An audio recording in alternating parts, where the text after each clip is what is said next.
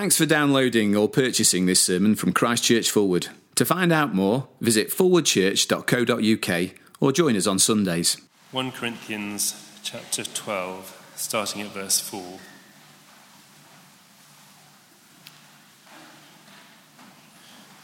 There are different kinds of gifts, but the same Spirit. There are different kinds of service, but the same Lord. There are different kinds of working, but the same God works all of them in all men. Now, to each one, the manifestation of the Spirit is given for the common good. To one, there is given through the Spirit the message of wisdom, to another, the message of knowledge by means of the same Spirit, to another, faith by the same Spirit, to another, gifts of healing by that one Spirit, to another, miraculous powers, to another, prophecy to another distinguishing between spirits, to another speaking in different kinds of tongues, and to still another the interpretation of tongues. All these are the work of one and the same Spirit, and He gives them to each one just as He determines.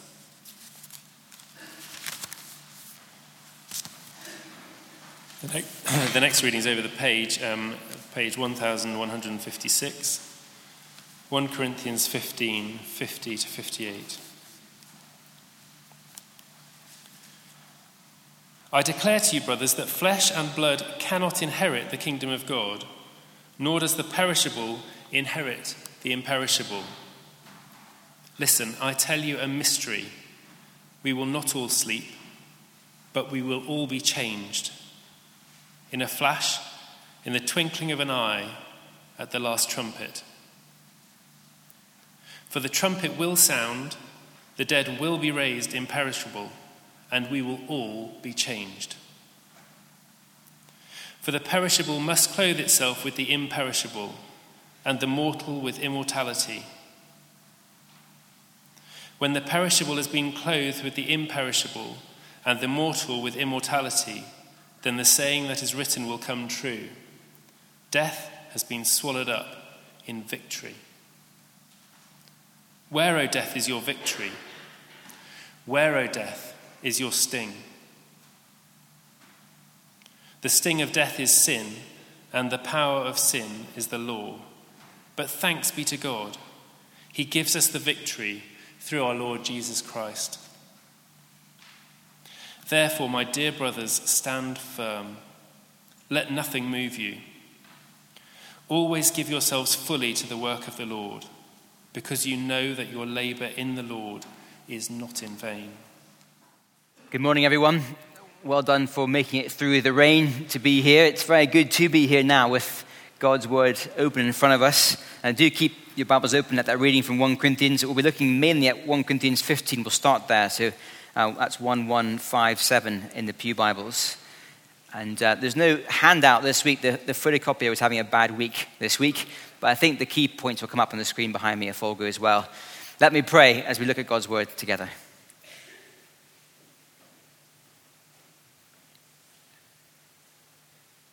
Our Father in heaven, we ask that you would make us wise this morning.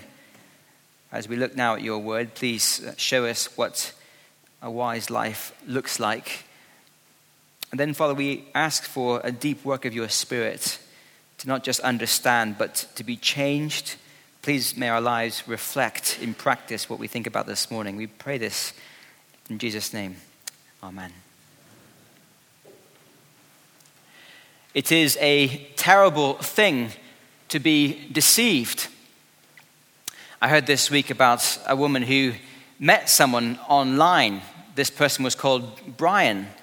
And the woman thought that she had met the man of her dreams. They started a, a relationship by email. They corresponded a lot online and they became closer and closer. And the plan was to get married, to buy a house together, to, to share life together. Uh, Brian needed some financial help. He needed some help moving, and it, it was going to cost £10,000. She gave him £10,000. And then Brian disappeared. because his name was not Brian. A terrible scam. This week we've heard about the demise of the travel company Thomas Cook, and I gather that something like 400 million pounds had already been spent by people looking forward to a future holiday, trusting Thomas Cook to deliver that holiday, but they've discovered this week they've been deceived because Thomas Cook cannot deliver the promised holiday. And it is a, a terrible thing to be deceived. We hear stories of, of scams and we're rightly angry by what people do to each other. We hear stories of failed holiday companies and we feel sympathy for those impacted. And also, we feel relief if we weren't involved ourselves. But here's, the thing this morning the Bible says that there are far worse deceptions taking place than scams and failed holiday companies. Many, many people today are investing their whole lives, the best of their time and energy and money and resources and dreams into things that will never fulfill.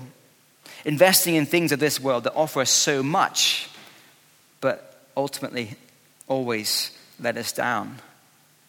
And so, because it is a terrible thing to be deceived, at the start of this new term, we're looking at what the Bible says about how to wisely invest in our lives in things that will never let us down, things that have a lasting value. And this morning, the Apostle Paul writes with great news. Look at 1 Corinthians chapter 15, verse 58. Therefore, my dear brothers, stand firm. Let nothing move you. Always give yourselves fully to the work of the Lord, because you know that your labor in the Lord is not in vain. It's wonderful words. Paul wants to help us live lives that are not in vain. We looked at this passage last week, and, and Paul's just been writing about a glorious future, a life beyond death, where these frail and mortal bodies are upgraded to bodies that are perfected and eternal.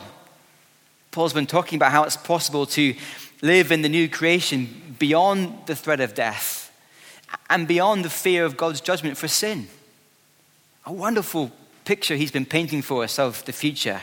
And this future is no scam. Because 2,000 years ago, Jesus Christ died on the cross to deal with our sin. He was raised from the dead to show us there is life beyond the grave. And because of what happened 2,000 years ago, we can look forward to our future with absolute confidence that we will make it into the new creation. That wonderful picture that Paul's been showing us. And so, Paul wants us to live life now wisely in light of that glorious future. So, verse 58 Therefore, he says, in light of this glorious eternal future, always give yourselves fully to the work of the Lord, because you know your labor in the Lord is not in vain. Last week, we saw that part of what Paul means when he talks about laboring in the Lord is speaking about Christ going to anyone and everyone and telling them the best news in the world. There is a way beyond death, it is only through Jesus. This week, we're going to look at an, another big way that Paul talks about working and laboring. And this week, we're looking at Christians serving other Christians. We're going to see that when we truly grasp the future we have in Christ, it should lead us to invest serving other Christians now in the present. And so, two points for us this morning. The first is this serving other Christians is labor. There's a house at the end of our road which is going through major renovation work. They've taken the roof off, they've added a, an additional floor, they've extended out the back and uh, I quite enjoy, as I walk the dog by each day, just seeing how things are gradually evolving and taking shape as this house has worked on and, and grown and changed. So, of course, the thing is that it doesn't happen by itself. Every day you walk by, there are laborers busy um, working away, hammering, sawing, cutting, building this building, growing it, changing it through their hard labor. Back in 1 Corinthians chapter 3, Paul says the people of God are like a building. We are being grown brick by brick, changing, evolving, becoming more glorious um, in God's glory. And it happens not by itself, but as people labor, like on a building site, laboring to build the body, grow it. Well, then in 1 Corinthians 12, and do turn to 1 Corinthians 12 now, just very briefly, the, the, um, the picture changes from a building site to a, a body being grown. So look at uh, 1 Corinthians 12, verse 4.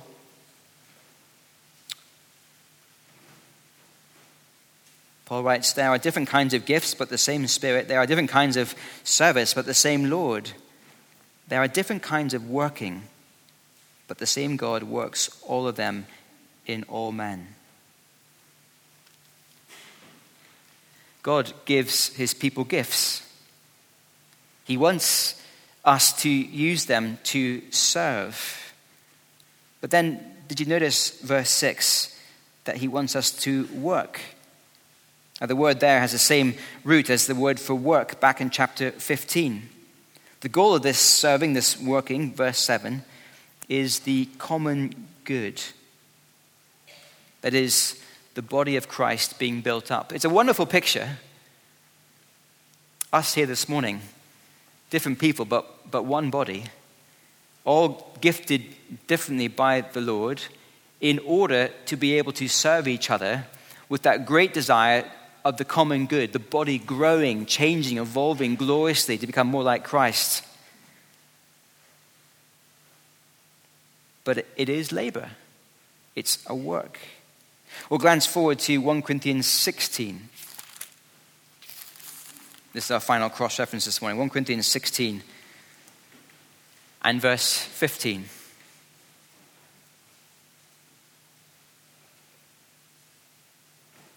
As Paul comes to the end of his letter, he says this, verse 15 You know that the household of Stephanas were the first converts in Achaia, and they have devoted themselves to the servants of the service of the saints. This is 1 Corinthians 12 in action. Here is Stephanas, his household, using their gifts to serve the saints, build the body of Christ. But keep reading, verse 16.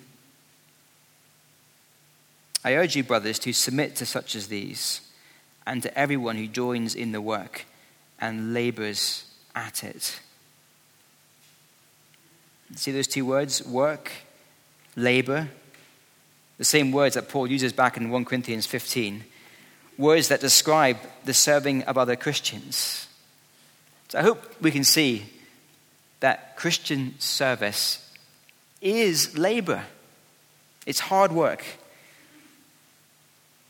And the thing is, if you were to go and ask a, a, Christian at Corinth, um, tell me the, the kind of Christian life you lead, how, how laborious is it? How hard is your Christian service? And they would say, it's not hard at all. Because if you read through 1 Corinthians, you'd find in chapter 1 that they were f- fighting with one another, forming factions, Chapter 2, they were boasting about their worldly strength and wisdom. Chapter 5, you find that there was some serious sexual immorality taking place in the church, but no one cared enough to say anything about it. Chapters 8 and 9, they were eating whatever food they wanted, even if it caused a brother or sister in Christ great offense. They just didn't care.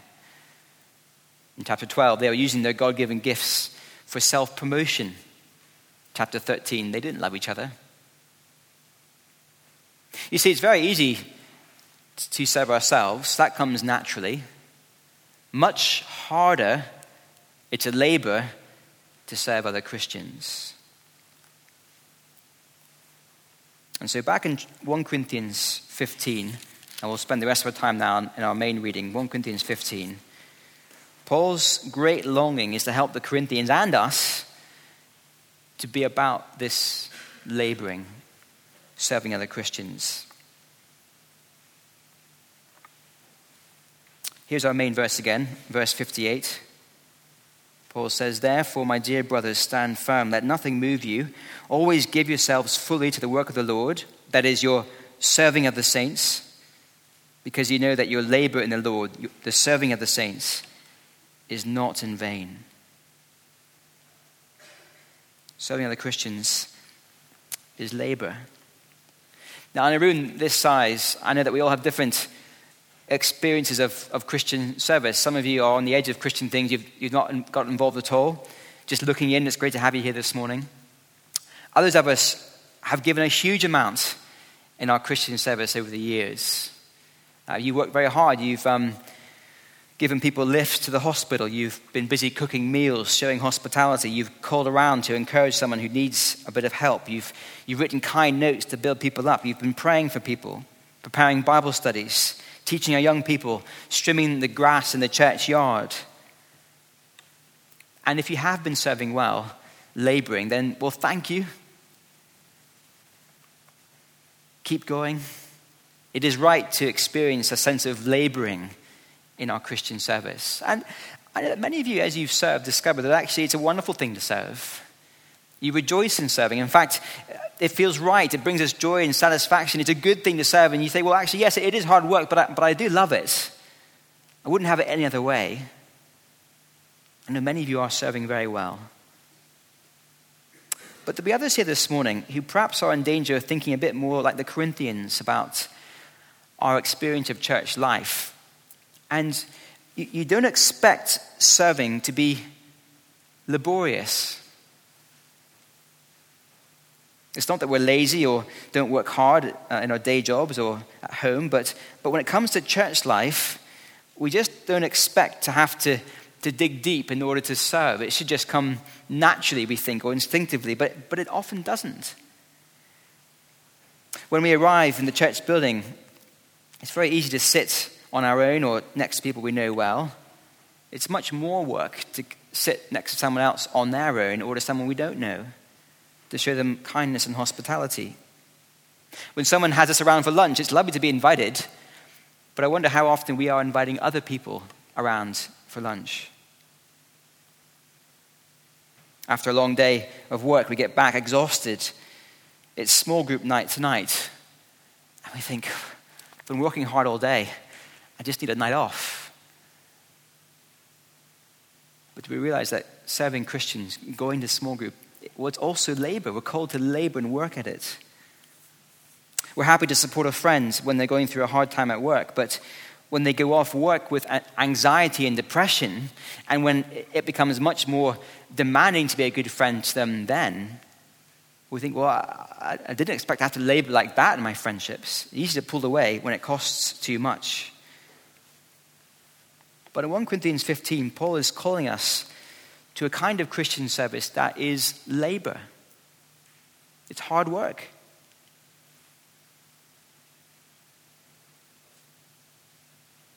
How can we have this expectation and keep going? We're all busy, often tired.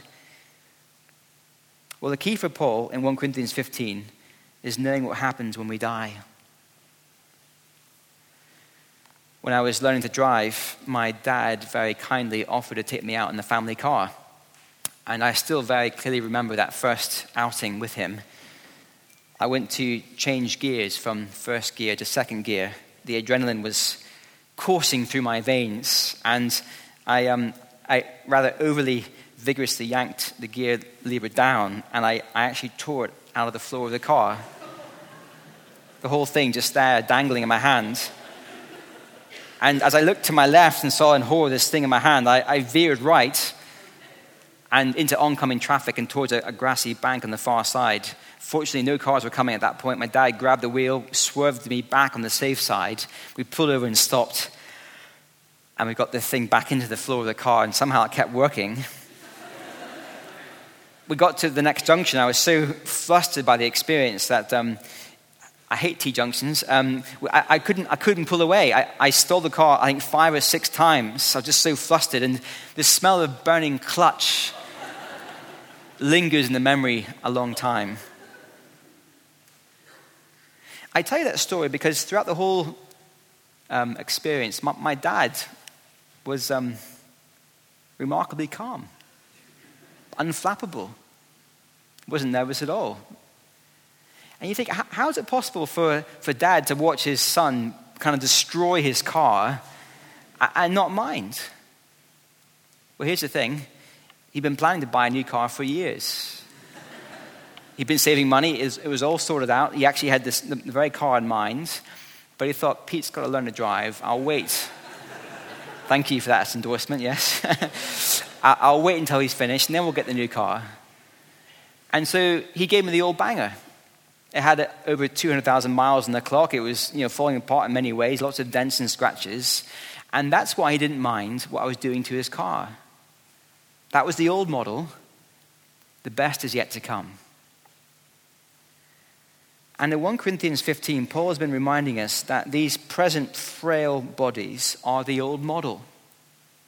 At best, we get 70, 80, maybe 90 years of use out of them, but they get increasingly frail and battered and broken down. But Paul is saying there's a new model to come. It's much, much better. It's a perfected model that lasts forever. And in the new creation, yes, we'll go on serving, but the service then won't be hard and laborious like it is now because we won't have the old bodies anymore. And to get our heads around that story, the old now the new then is a great help when serving feels laborious. When we feel introverted and want to curl up on the sofa. When caring for someone means we end up losing sleep because we're worried about what they're facing in life. When we miss a night off to write a Bible study rather than resting or when we choose to go on a holiday that wasn't our choice, but we've compromised to include other people who just need some TLC and a break. You see, when, serving feels like labor, it's a huge help to know that these current bodies are the old model and the best is yet to come. If we do feel a bit battered and bruised, a bit worn down, a bit tired, a bit exhausted, it's okay. Remember what's to come. Having eternity clearly in our minds liberates us now to use these bodies that we have for a few years just to go for it, to serve, because we've got new ones coming. It's okay. Serving other Christians is labor. Second, serving other Christians is not in vain. There are so many things in life that we work hard for. Uh, we work hard for in our education. We work hard to save up for a house. We work hard to get money to enjoy a holiday. We work hard to, to buy new clothes and a, a new car if you're my dad. We work hard to build our reputations, to grow our worldly achievements. We work hard to stay fit and healthy. The world says that these things can fulfill us. They can meet our deepest longings and make us truly happy. But there's a deception taking place because these things in this life now, whilst good and in and of themselves, they can never meet our deepest longings, never make us truly happy. But here's one thing that will last forever the Christians that we serve. Look at verse 58 again. Therefore, my dear brothers, stand firm, let nothing move you. Always give yourselves fully to the work of the Lord, because you know that your labor in the Lord is not in vain. Christ has died. Christ has been raised, which means that when we die, we will be raised with new bodies. Which means that the Christians that we care for now, that we labor for now, are people that last forever. The people we have around for lunch, the young people that we teach on a Sunday morning, the person we drive to the hospital appointment on a Monday morning, the cleaning of the church building that means that we can offer good hospitality, the Bible study we write, the one to ones that we um, care for the time we carve out to pray for people, the new person we sit next to on a Sunday morning, the tea and coffee that we serve. All these areas, and many, many more, they're all worth it, not in vain, because the people we are serving last forever. And not everything does. It's easy to be deceived by, by money. I was speaking on this um, a little while ago with our 20s and 30s, and I, I sort of played the what's the worst that could happen game with them. Many of them are kind of young in their careers, just starting out working.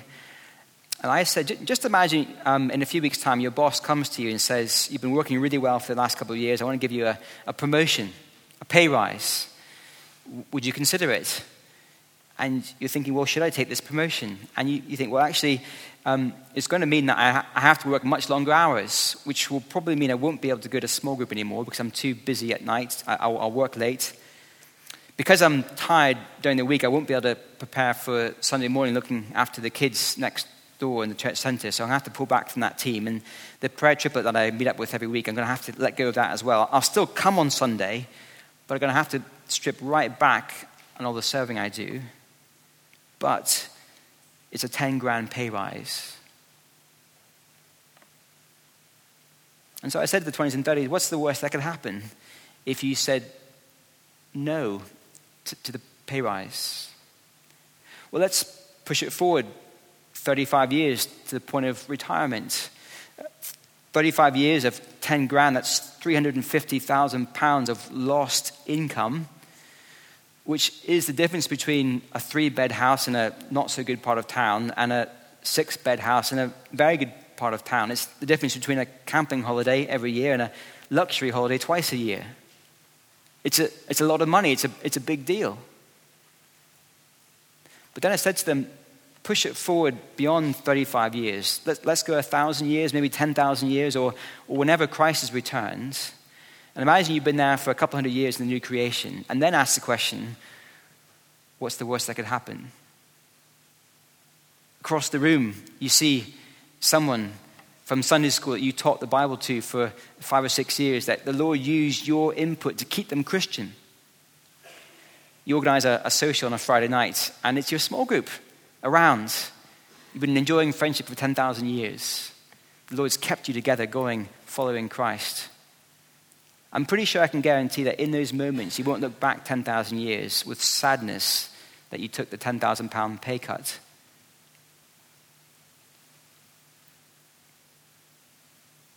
Look, I've, I've used a pay cut as an example of the kind of choices we have to make in life. Please don't mishear me. I'm not saying it's wrong to work. It's not wrong to, to work well and hard in our day jobs. And for others who are Christians, we may, may well have chosen to take the pay rise, to go for the promotion, for lots of good reasons. Maybe it, it opens up more doors for us to speak about Christ. That's last week. Maybe we can use the money we earn to bless and serve other Christians. That's very good as well maybe we can just be a great witness for Christ in our work. But I hope we can see that the certain return of Christ and the future Paul describes here helps us to assess what we are investing in. Money can be deceiving, holidays can be deceiving. They offer much escape, peace, fun, relaxation. They rarely de- deliver as much as we long for. And if they do, it only lasts a few days. What about inviting friends along to join us on our holidays, to bless them, build them up, serve them whilst we're away? We can be deceived by fitness. It's good to care for our bodies, to look after ourselves. But it's possible to go too far and to begin to idolize our, our fitness to put our security and our trust in how healthy we are. And so we spend hours on our own in the gym or out training, exhausting ourselves in a health that will never ultimately last. There's so much more I could say. In just a moment, Chris Con will come back, and he's going to introduce us to a plan that he's been putting together for how the church family can increasingly serve one another. I hope it'll springboard off what we've been looking at in 1 Corinthians but as we finish this sermon, so many people today are deceived They are investing the best of their lives, their time, their energy, their work, their dreams, in things that cannot last. And Paul says to us this morning remember eternity. Remember what is to come the new bodies, no more death, no more sin. Give yourselves fully to the work of the Lord, speaking about Christ, serving other Christians, because that work will never disappoint. It's, it's never in vain. Let me pray.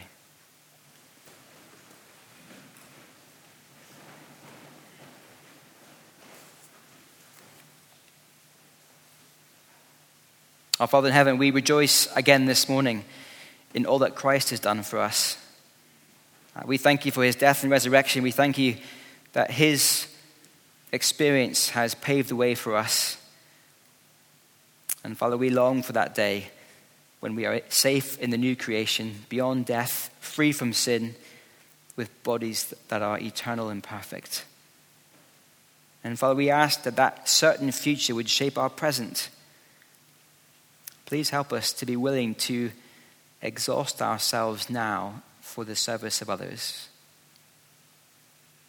And Father, please help us to see where we might be in danger of investing in things in this life that are ultimately in vain. Help us to believe that to serve Christians now is never in vain. We pray this in Jesus' name. Amen.